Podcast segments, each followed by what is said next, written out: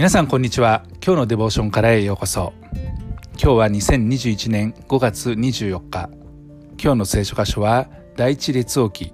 9章6節から9節。今日のデボーションタイトルは主に従わないならです。それでは聖書箇所をお読みいたします。しかしあなた方またはあなた方の子孫が背いて私に従わず私があなた方の前に置いた戒めと定めとを守らず他の神々に行ってそれに仕えそれを拝むならば私はイスラエルを私が与えた地の表から立つであろう。また私の名のために性別した宮を私の前から投げ捨てるであろう。そしてイスラエルは諸々の民のうちのことわざとなり笑い草となるであろう。かつこの宮は荒れ塚となりその傍らを過ぎる者は皆驚き嘘吹いて何故主はこの地とこの宮とにこのようにされたのかと言うであろう。その時人々は答えて彼らは自分の先祖をエジプトの地から導き出した彼らの神主を捨てて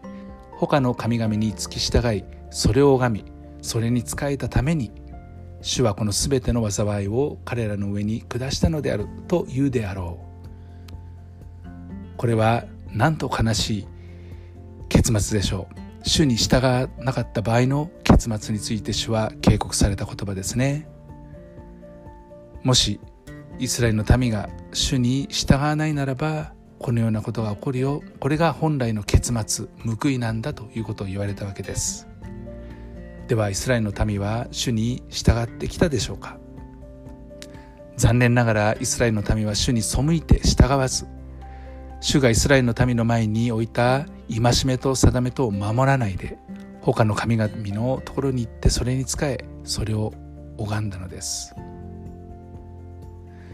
では主が私はイスラエルを私が与えた地の表から立つであろうと言ったことは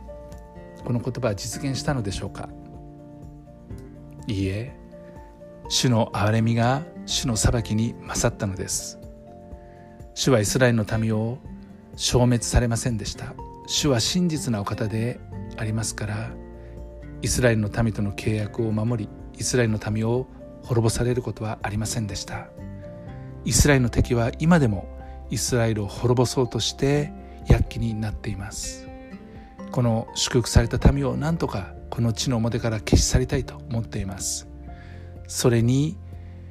値する悪いこともイスラエルの民はしてきました。でも神の憐れみが彼らの罪に対する裁きに勝った。これはすごいことです。神の憐れみってことを考える時に本当に神は憐れんで許してくださるんだということですね。私たちの主なる神様は憐れもうとされる方にものに憐れみを示してくださるお方です。ですから神の憐れみがなければ私たちは滅びても当然な存在です。私たちは決して神の前にこれらのことに関して無関心でいることはできずまた逃げ続けることもできません。主は正しい方でいらっしゃるからです。罪に対して報いを与えてそして本来ならば滅んでしまっても当然でありますけれどもそうされなかった神。この主の前に私たちはへりくだり